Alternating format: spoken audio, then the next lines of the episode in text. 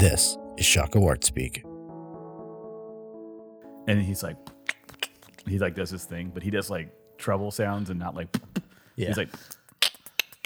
So, um, so all my all three kids will beatbox together, and they're so sincere that I just like do it with them because I've beatboxed to my kids Yeah. since they were babies. Yeah. So it's like this weird thing that's come back. Um, but Penny was so shy, but then she did it. And I, and, and then I think because all the Yeah. kids did with her. So that was a while ago, dude. That was like she six was months ago. She was doing it, and um, she uh, Daniel started copying her, and she's like, "No, no," and I was like, "You can do this together." Yeah, that's what we did. I'm like- sorry, dude. No, it's all We- good. what are you apologizing for? And I was like, "Well, because uh, a few months ago, Penny was talking about like breakdancing, and I was like, "Yeah, yeah," and I was, I said, "We'll we'll But- find you some B girl But, videos." but, I said, "We'll we'll throw down some cardboard in the living room." yeah. I was like, "You can learn to breakdance. I don't care." the amazing thing of what you just shared is um, I figured so welcome to Shaka Art Speak. We're doing a um, Only half of us know what's going on. Episode. yeah, we're doing an only half of us know what's going on episode. I'm Ryan Laterio. I'm the half that kind of knows. I'm Gareth Blackwell, and I have no Yeah. clue. But he has snacks and he does eat them well. Snacks have been eaten well. Yeah, been eating well. So we're you know we're entering in the summer, and to be honest with you, uh, I just finished up as did Gareth our um, like all our stuff for for being university professors. yeah. Shout out to all my students. Shout out to everybody that's made Great it stuff. through this year. And um, yeah. So we have a talk that we keep putting off. It's super serious. Yeah. And uh, we're, we're putting it off for one more week. But here's why. Um, because it's summertime, right? Yeah. And I want to talk about the greatest summer song ever composed in the history of music. Oh my gosh. I, And you know what song it is? I, I think I do. It's Fresh. Is it? Yeah. Fresh Prince of Bel Air. Okay. Will Smith. Okay. Summertime. Okay. All right. let's good. talk So about now, let's now, now where you okay good let's talk okay so then let's debate it let's talk about so we want to do something like a little um See, okay. curveball and i want to talk about the song summertime because i got up today and that song was in my head summer summer summertime time to sit back in i don't even know what to say about it but i think there's a conversation about uh, iconic hits that encapsulate a time Yeah. Yeah. yeah. and a season no, totally. and and like how how does that work so That's that's a good call. Um, because I'm trying to just give myself a few. A, there you go instant nostalgia barbecues loose Oh, yeah. clothes like not you're not you know just summertime yeah. Yeah. Yeah. Yeah. Yeah. Um, back when the uh, dj jazzy jeff and the fresh prince were at their probably their, their apex Oh yeah.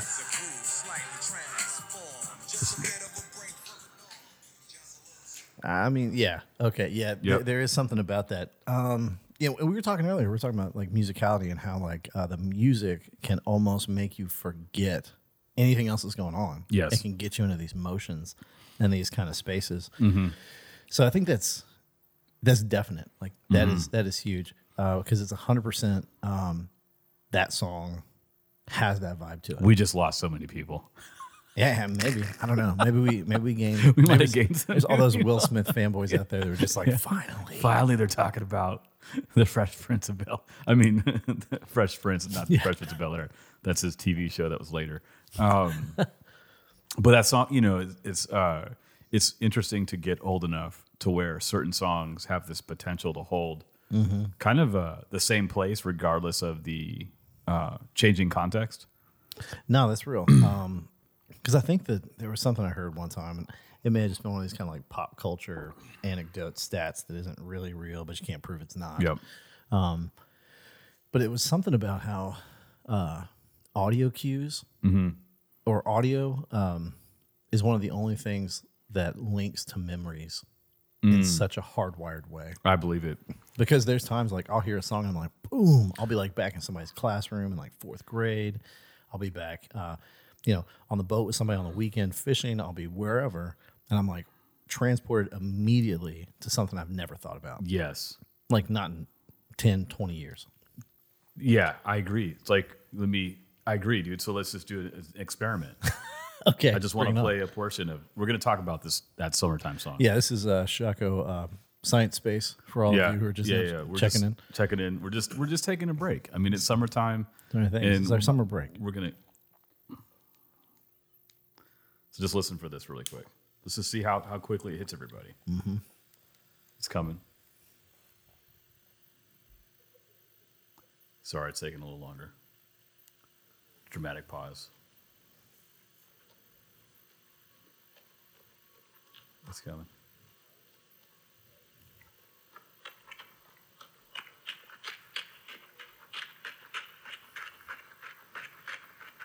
Some people already know what this is.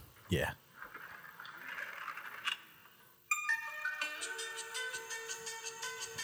Just like that. Yes.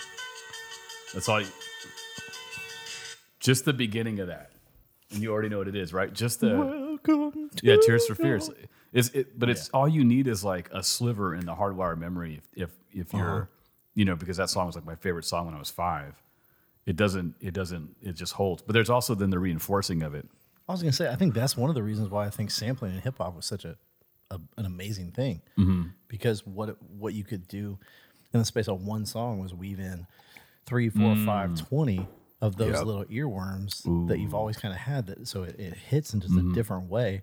And I don't want to I don't want to get us off track and let's just become a thirty minute conversation about hip hop. But I think that that's No, that's no. Talk about spaces. that. Yeah, talk about that a little bit more though. But I think like you more. see that it's not just, you know, it's not just something that popped up in like the seventies and eighties um, with hip hop, but um, that that same idea of like riffing off of something like that's in the visual arts Yeah. throughout history. I mean, you Yep. get those riffs um, is definitely throughout design. Mm-hmm. Um, you know, you got a lot of spaces where the idea of riffing on something, sampling whatever it may be, um, it calls to mind things, right? Because Mm-hmm. Yep. I mean, what what what's that turning point in art school where everybody feels like they've gone from like the high school kid Mm-hmm. who's just in art school for a little bit to now they're like the college art student and i think it's honestly it's the introduction introduction of the conversation of semiotics Yeah. when they're like Yeah. sign yeah, signifier Yep. reference That's right. and and that's really kind of what we're, what we're talking about Sure. with this spot is like that there's like something semiotically happening um, in that space where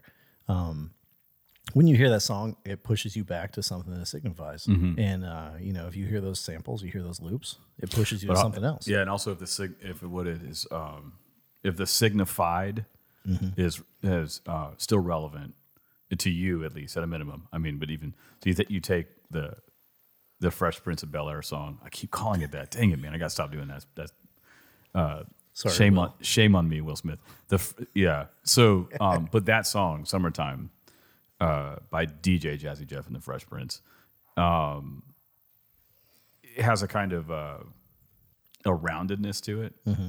Like there's a softening of the edges of, of all the the sounds, and it it it's a a billowing kind of song that has a like, you know, he even says it. He talks about being smooth in the song, smooth groove. You know, chilling out. It like so like there's a, a way to understand how to mellow out a song that actually accords with a, an image they're conveying in the video. And like, mm-hmm. it's just super basic, man. It's just people dancing at barbecues and they're cruising around in the back of a truck, like they're sitting at a picnic bench or something like that. If I remember correctly, at the back of a pickup truck or something. And, um, but so all those signs and signifiers signify summer or signify uh, what we like most about summer, which really comes down to good food, good people, and no stress. yeah 100% You know what I'm saying? And so who doesn't still want that?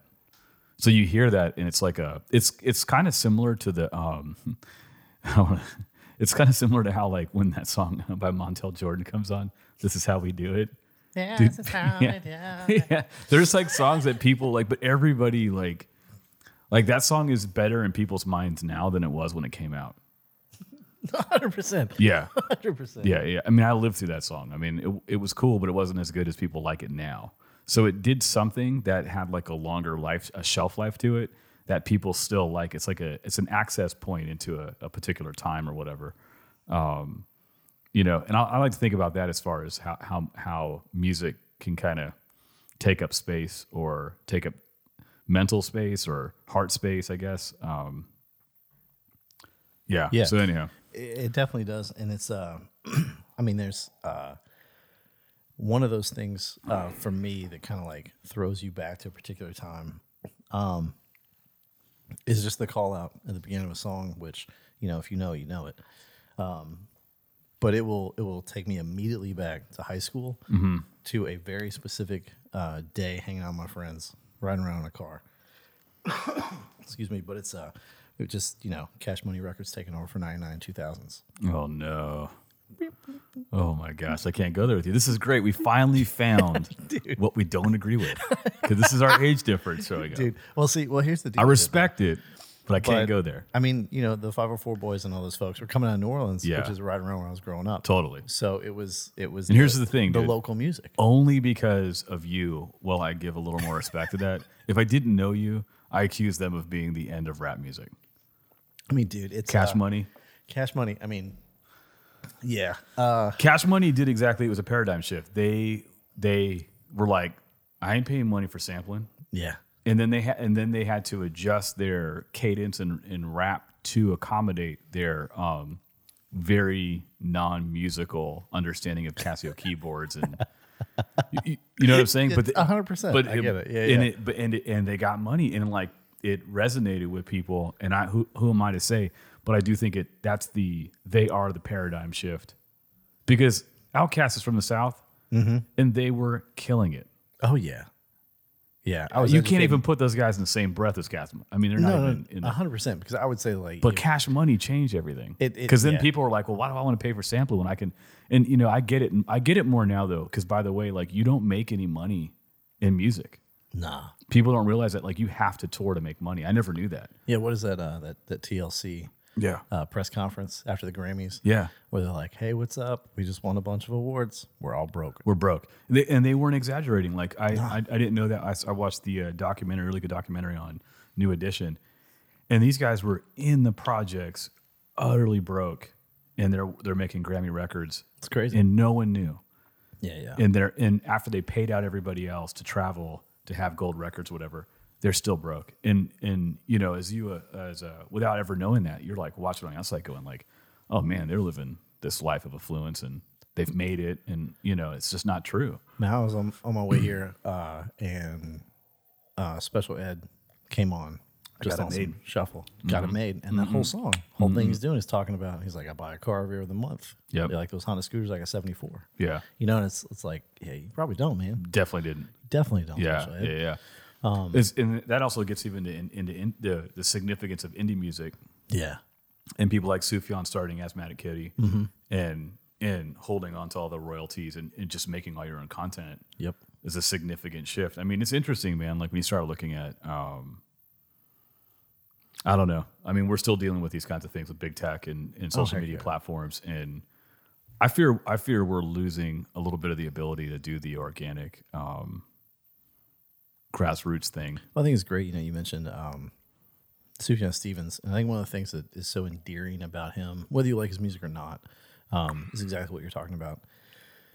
So his the album he made after his mom passed for Carrie, Carrie yeah. and uh, so that one, like from my understanding, it was pretty much like him in a bedroom with Mm-hmm. like mattresses against the windows, Yep, and he just did all of himself. yep. I mean, like it's But all he is freakishly talented. freakishly talented, but I think there's there's a you know there's an artistic element to that. There's a thing Yep. there that like you got to respect as an artist, Mm-hmm. you know, to be uh, doing that trade, especially if you're in a place where you could just shop all that out. Yes, yes, You know, he just has to make a few calls, say, okay, you get this percentage, you get these cuts, whatever. yeah.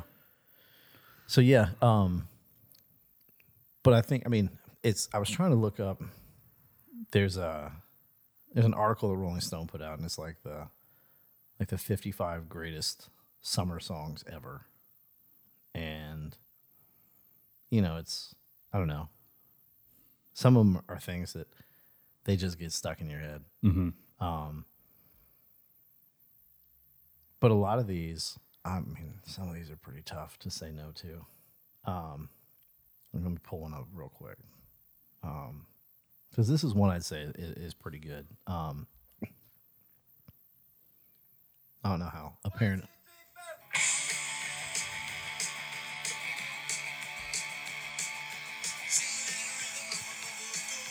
But yeah, everything about it.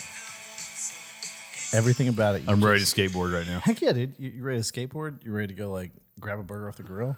Yeah. You know, like Well, you know, you so, got no constraints. That's yeah, all you yeah, do. yeah, yeah, yeah. So this was the thing that um, I think I said in my own long time ago when we did our kind of "Who Are We" podcast episodes, Mm-hmm. just to kind of introduce ourselves. So it's redundant to an, an older episode, but I will say it's worth maybe worth repeating again. Like, you know, when it it became like when I became more consciously aware of this phenomena, it's when I went to New York. I've said this already, but when I went to New York for the first time, and I, you know, I listened to a lot of music, pretty eclectic listener, and uh, getting on the subway to New York, coming from California for the first time.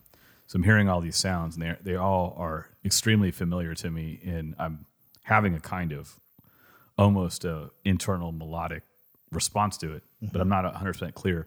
And so when I'm leaving the as the sub is uh, as the subway cars are leaving the airport, they go underground. So it's a ways out. I don't know where I'm going. I've never been here.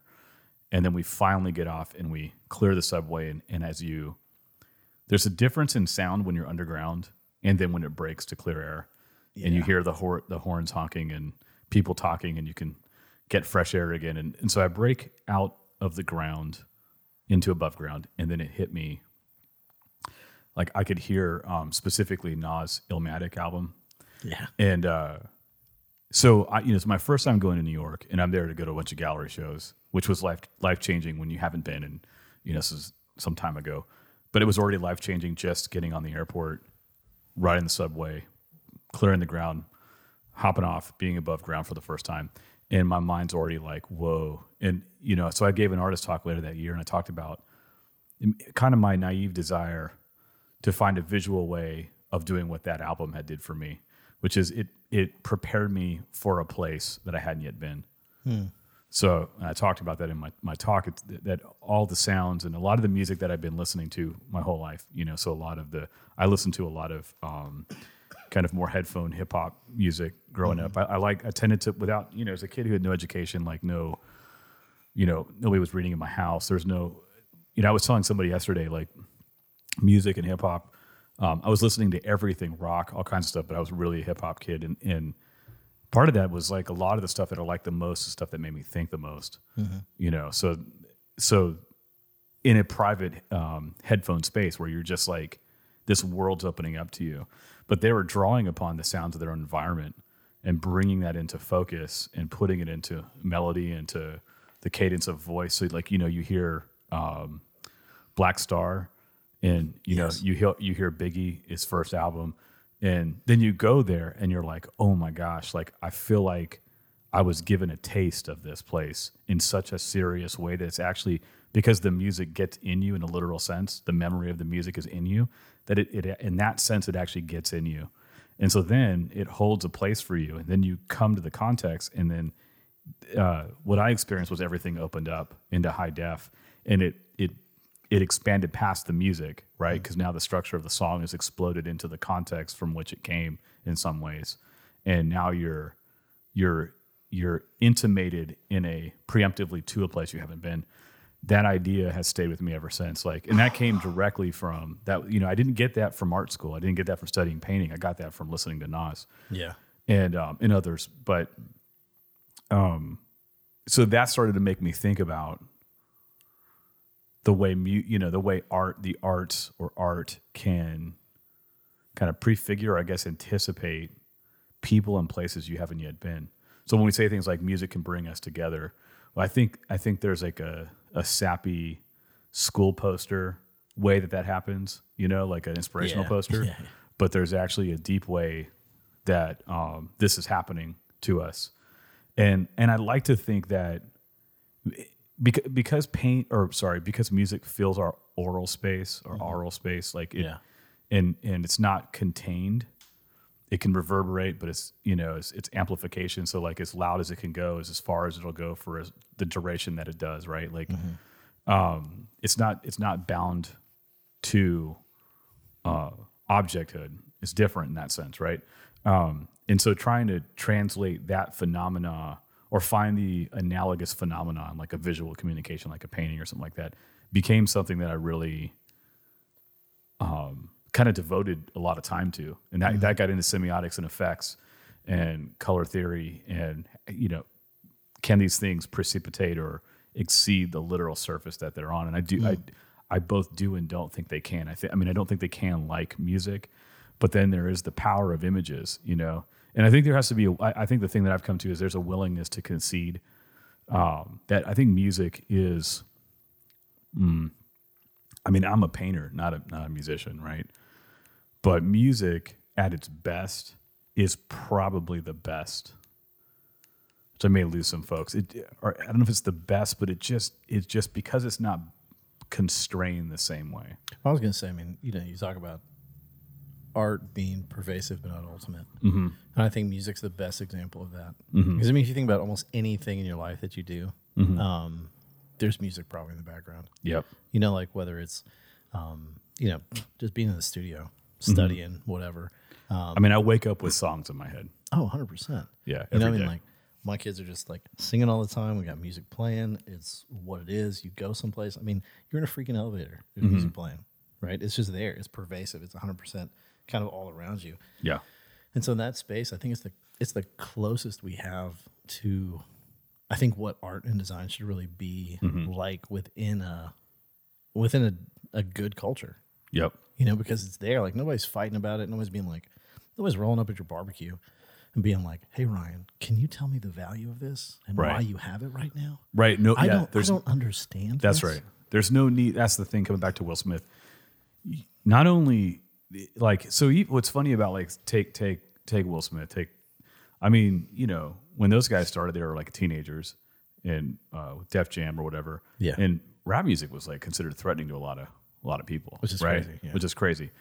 Nobody thinks of Will Smith as threatening at this point, except for if he's acting in a movie and the character in the movie responds accordingly, right? Like otherwise, you're like Will Smith is like not that guy. Hmm. So to think, but to so to think about how persistent a song like that can get into the cultural memory of a people, to where it actually breaks down those initial naysayers over decades, to where everybody is is triggered eh, into the right kind of response and headspace. Oh man, I instantly want to barbecue. I instantly want to be outside. I instantly want to have a tank top on. I instantly want to put certain clothes on. I instantly Mm-hmm. want to dance. Like all of these um, imperatives follow from the the phenomena of the song. The Yeah. orchestrated musicality of the song literally moves you into action, or at least it gives you an uh, oral proposition that that uh, that is connects back up with the this the the planted memory the first time you heard it the second time the third time the way it's built in and all of a sudden there's a charge and then there's an action or a or a longing for that action. There's a longing to be in that place um, where and it, you know that may be a nostalgia but it also may be something other than nostalgia that i don't have like a way of describing as of yet but that's a, a pretty remarkable thing really that is. happens with frequency because the other side of this is like there's songs and i won't say which or but there's music i never want to hear because Mm-hmm. it's too tightly connected to someone i was dating and not even like in a sappy way like some some songs are just like it's just it, like it just reminds me of people that i'm like i had a bad that was a Mm-hmm. bad experience that song so overwhelmingly is tied to that person i can't hear it Yeah. even to this day. It's not like I think about it. It's not like I have any control, almost any control over it. Like it's like, you know, and I think I do think it's possible to make new connections to like redeem something out of its strong association. Yeah. Um, but you have to want to, and it has to be worth the, the the music or the work has to be worth it. Yeah. You know? And I think, you know, and I have the same experiences. I'm trying to think of like how could some of those songs be redeemed? And I think it would have to be like there would have to be some kind of like uh like surprise Mm-hmm. interjection by somebody else. Like it, it wouldn't come from me being like, okay, I'm gonna sit down and change this because it is so tied to those memories. Mm-hmm. Um, you know, so it's yeah, it's almost to a point where like I couldn't even imagine Mm-hmm. how those songs could be made better. Um I don't know if I even want to share this anecdote. I don't even know. No, I'm scared. No, I mean, I've already told it to you today. Okay. But, well, I'll keep it kind of vague. Okay. So I was at a coffee shop this morning with my son. Yes. Um, my wife and daughters were out. They went to the zoo. So it's just me and Daniel. And uh, this song comes on. It's totally not the kind of song you expect to hear in a coffee house. Uh, It's just too live. it's just too live, uh, no matter what crew you're with. Yeah. So um, it was, and it was the unedited version of it. Mm-hmm. So I'm sitting there with a lot of folks in like business attire, working on their expensive laptops, and I'm hearing all of these words that they're just like awkwardly kind of looking at each other. Was this a group that was once banned in the USA? It may have been. It, they may have been a group that uh, triggered a certain vice president's wife to uh, instigate labeling of certain albums. Yep. So, Do uh, your research. Yeah. Dig into the annals. So, so I'm sitting here and I'm like, is this really on? Uh, I mean, it's a bop. All right, it's a it is a catchy song, but it is not what you It's expect. in your face. It's in your face. Graphic.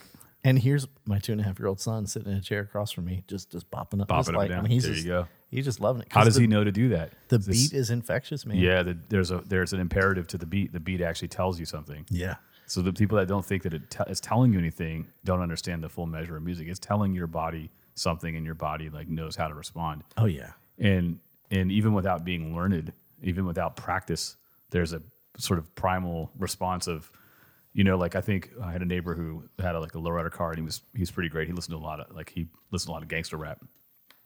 And my daughter Ava was probably one and a half, and he's he's thumping some hardcore gangster rap, hardcore. I mean, f bombs, the whole nine.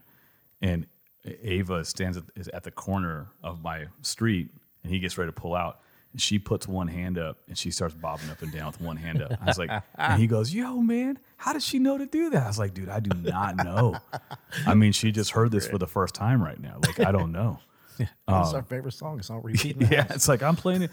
She's never. I mean, it's just she just felt it, right? So yeah, dude. yeah, yeah, yeah. I mean, so that's a there's something there to sit down on. I, it makes me think about things like acoustics. So there's like a uh, anatomical acou- like I'm making this up, but it's like there's probably super smart people somewhere that already know how to explain this. But I, it's as if we are um, our own kind of acoustic cathedral, Oh yeah.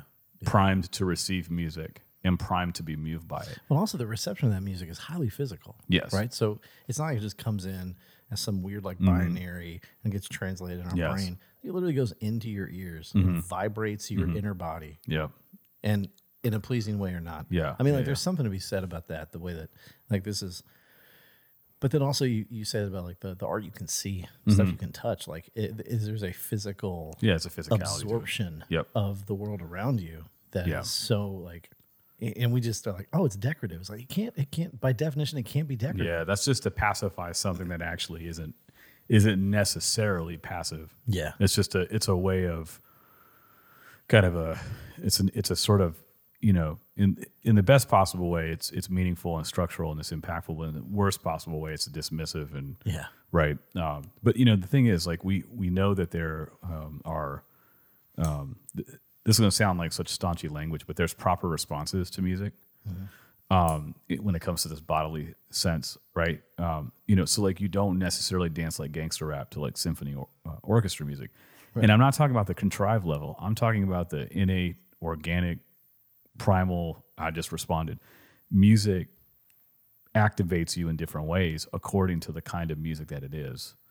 That's something to sit down on because that actually, if that's true with music, I do think that's actually true with visual art. yeah And I think that, that what that means is there's uh, m- manners of moving people that are worth considering, and there's manners of moving people that maybe we don't do to the excess that we do. In other words, like if you're only ever thinking of music and it's depressive in mood and tone, and then you find yourself being depressed, something to consider there. Because as a person who struggled with depression, um, you know, even up to even up to yesterday, um, and a little bit today, uh, if I were in my early 20s, what I'd be doing is putting on music that tripled down on my depressive state instead of trying to like um, let light in, so to speak. Yeah. Not just like vitamin D light. I'm, you know, or is it vitamin C or vitamin D comes from the sun? d D, yeah. So vitamin D light, which I need. Um, but uh, musical light, um, spiritual light, um, thought light, people light. So um, what I know now gives me tools to work with. What I didn't know then is that I blanketed myself in more of what I was already feeling on the inside externally. And it gave me narrative, it gave me a motive, it gave me words to hang on to, it gave me melody to hang on to. So it pulled me deeper into it. And so it's not neutral. You know, also, you know, if I'm frustrated or aggravated, I could listen to music that would reinforce that. How many people, um, you know, are, are prone to act out in violence if they're listening to music more frequently that actually talks about these things and, and puts it into a state of mind. I mean, I, I certainly was there when I was young, young man. Like, I mean, I, you're, you're more um, gassed up to protect yourself or just growing up in a rough neighborhood. You just, there's, there's mindsets you don't realize that aren't merely your mindset. You're inhabiting uh, the oral space and the mindset of, of a multitude of people, uh, a legion of people that are echoing and reverberating you as this kind of strange, I, I use cathedrals just kind of like I think the thing about cathedrals is this these spaces that are orchestrated to reverberate sound, um, the acoustics that that um, they're meant to activate the voice or elevate the voice through the roof up to the heavens, if you will, or whatever. And you start thinking about concert halls in their shape and their manner, the music and habits, like a like a hermit crab takes on a shell Yeah. the music takes on the space and the space does something with the consistency of the music that specifies it and makes it unique. Like i saw sufjan stevens laura and i's our favorite concert. I've mentioned it before but at the berkeley concert house in uc berkeley in 2005 or 4 and it was just the greatest concert. And, and it was so good that sufjan added two more days because of the uniqueness of the concert hall the literal structure of it. And uh, and because there was like a uh, world class vocal or what do you call it chorus um, choir that uh, sung for Berkeley, and then they had this brass instrument string quartet. So like it was the perfect coming together of all of these excellent pieces in this excellent place, and it was incredible. Like it was. And, he, and, and you know the double down for me was like he knew it enough to be like we're going to do two more Yeah. concerts here because I'm not going to play these songs in this way in this place again with the chance of this world class choir being here on these days. And and all these people are being filled with the same music as the space was in this kind of united state where you're united. It's really remarkable to think about how how enjoining singing and um, how our bodies receive that, how our bodies resonate sound. I don't know, man. And you know, yeah, there's so much there. Yeah, there was um was it yeah, there was a MoMA a few years ago and um I'd gone with a niece of mine and she um like a lot of folks was a big fan of Van Gogh. And so um Starry Night was on like the top floor in a gallery off to the side. And so we went up there and it was the same sort of thing you're talking about because there was a single wall that was only for this one painting. Um, and the way that people were crowded around it and how there was kind of a hushed kind of space there, that there was some like weird cathedral like quality to it, um, where it was like a, there were like these kind of established communal rules within that space that nobody spoke but everybody understood. Um, and it was a it was a completely shared experience that was going on. now I wasn't too interested, so I didn't stick around. Um, but then a few rooms over were water lilies, and which is I it, every time I've seen it, it's a punch in the gut. Um, and so I just like went and sat in with that. And it was a completely different feel. The same sort of thing. Yep. Where there were these uh, these experiences that were happening because of the art that was in the world, because the stuff that was there, and people were responding to it.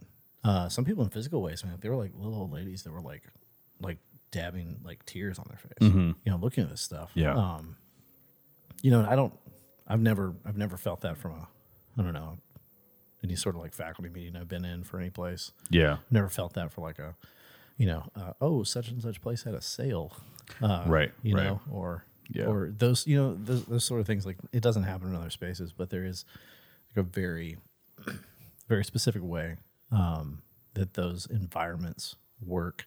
Um, and there was no there was there was no issue. There was no beef between these people. You know, like the biggest beef was like, oh, you're kind of bumping into me too much or whatever. Um, but the the art actually created space where everything was like, oh, this is this is a bit more, a bit more in line with some things, and it sort of preceded Yeah. so much more. Well, it's interesting. So there's a gosh, this is maybe for another podcast. So I don't want to, I just did like a talk yesterday on aesthetics, um, like coding and philosophy. Like the, You said coding, yeah, which I don't know much about, like but computer programming yeah, stuff. Okay. yeah. So it was weird, but um, it was good. And uh, with some high school kids, and it produced like a second part because they're like, I got so much to ask you. But so shout out to you if you're listening today, because uh, I know some of you are like, well, listen to your podcast. Um, but the the um,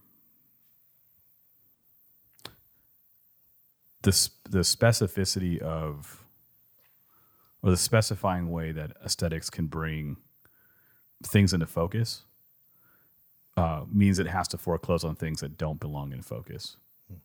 And so, one of the things I, I, I had said on the fly because it was a fast paced talk was that that some people would say that, um, and you know, I'm, I may be inclined to agree. I just wrestle with the word beauty, but the beauty is the the stated diversified existence of things in the way in which they come together or the way we see them in their fitted sense, their relational fitted sense. So so you see things that you recognize and they come together. We say, gosh, that was that's breathtaking, or that we say wow, or we say, ah.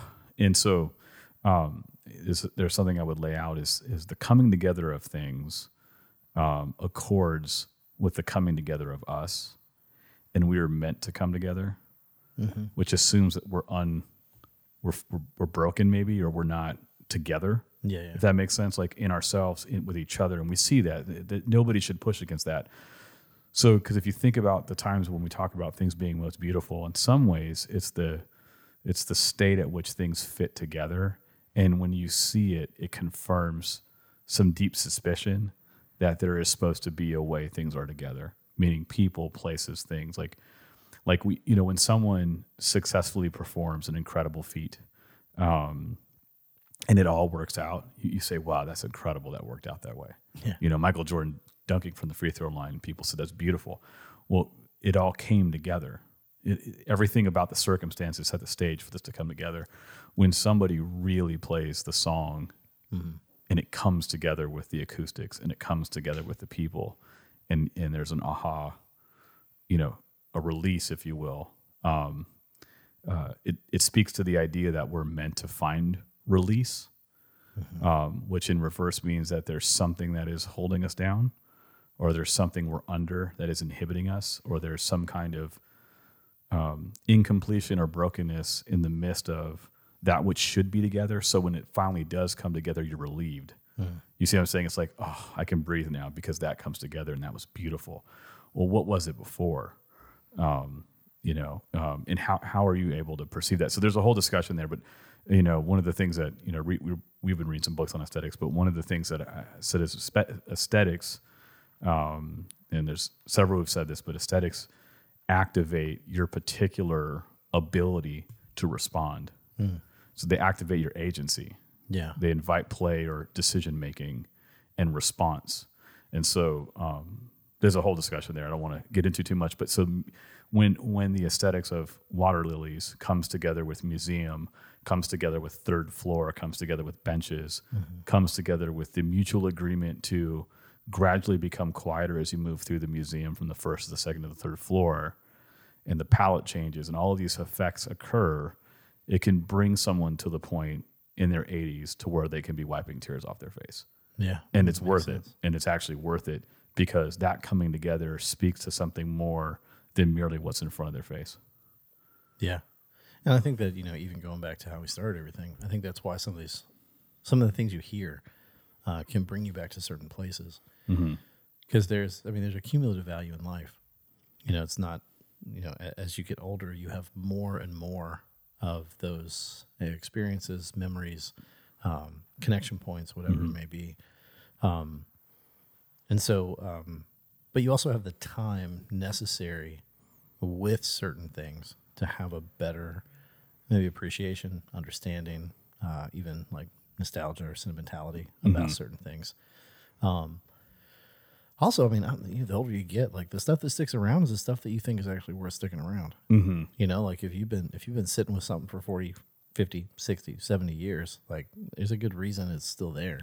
Yeah, yeah, yeah. So when you listen to Tears for Fears, everybody wants to rule the world and it still resonates you. Yeah, dude. or Will Smith's uh, Summertime, then or or Monet's Water Lilies. Or what I rolled up on you with earlier. It's one of my favorite songs ever. Pete Rock and CL Smooth. And then transition. Because it's funny. I think uh, that opening part is usually what gets a lot of folks, but Yep. that the saxophone right there is what gets me. And then I go to a very specific place in college. Totally. But yeah, dude, I think there's just so much. Um, yeah, I know this is kind of a, a sort of a lighthearted thing that you brought up, but I think you know some really good conversation to have around it. Um, just the idea of um, music that like gets in there and how it's uh, you know it's not just music, uh, but art in general. Yeah, I might I might say that you know this episode in some ways uh, is a good enjoiner to the last one with as far as replenishment goes. Oh yeah, So or vi- what what is vitalizing to us and how how how it's the case.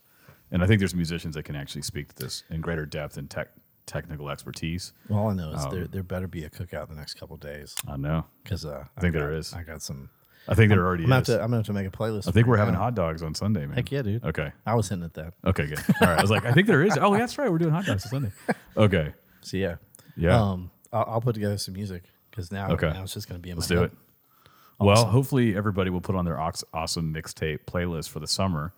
And if you got summer hits and you want to put together the Shaka Art Speak summer playlist, um, drop us a DM Yeah, let us or an know. email and let us know, and maybe we'll we'll compose a uh, shout out summer playlist for your studio. Yeah, that'd be great. I, I'd love that. If you're listening right now, like shoot us a note with one song. Yeah, one song. Give us We can just- one. We'll drop a fat Spotify Let's do playlist the, or something. yeah. Let's do the ultimate 15, 15 track playlist, I thought you were gonna say 15 hour. fifteen hour playlist. You know, for those long days in the studio. Yeah, that's true.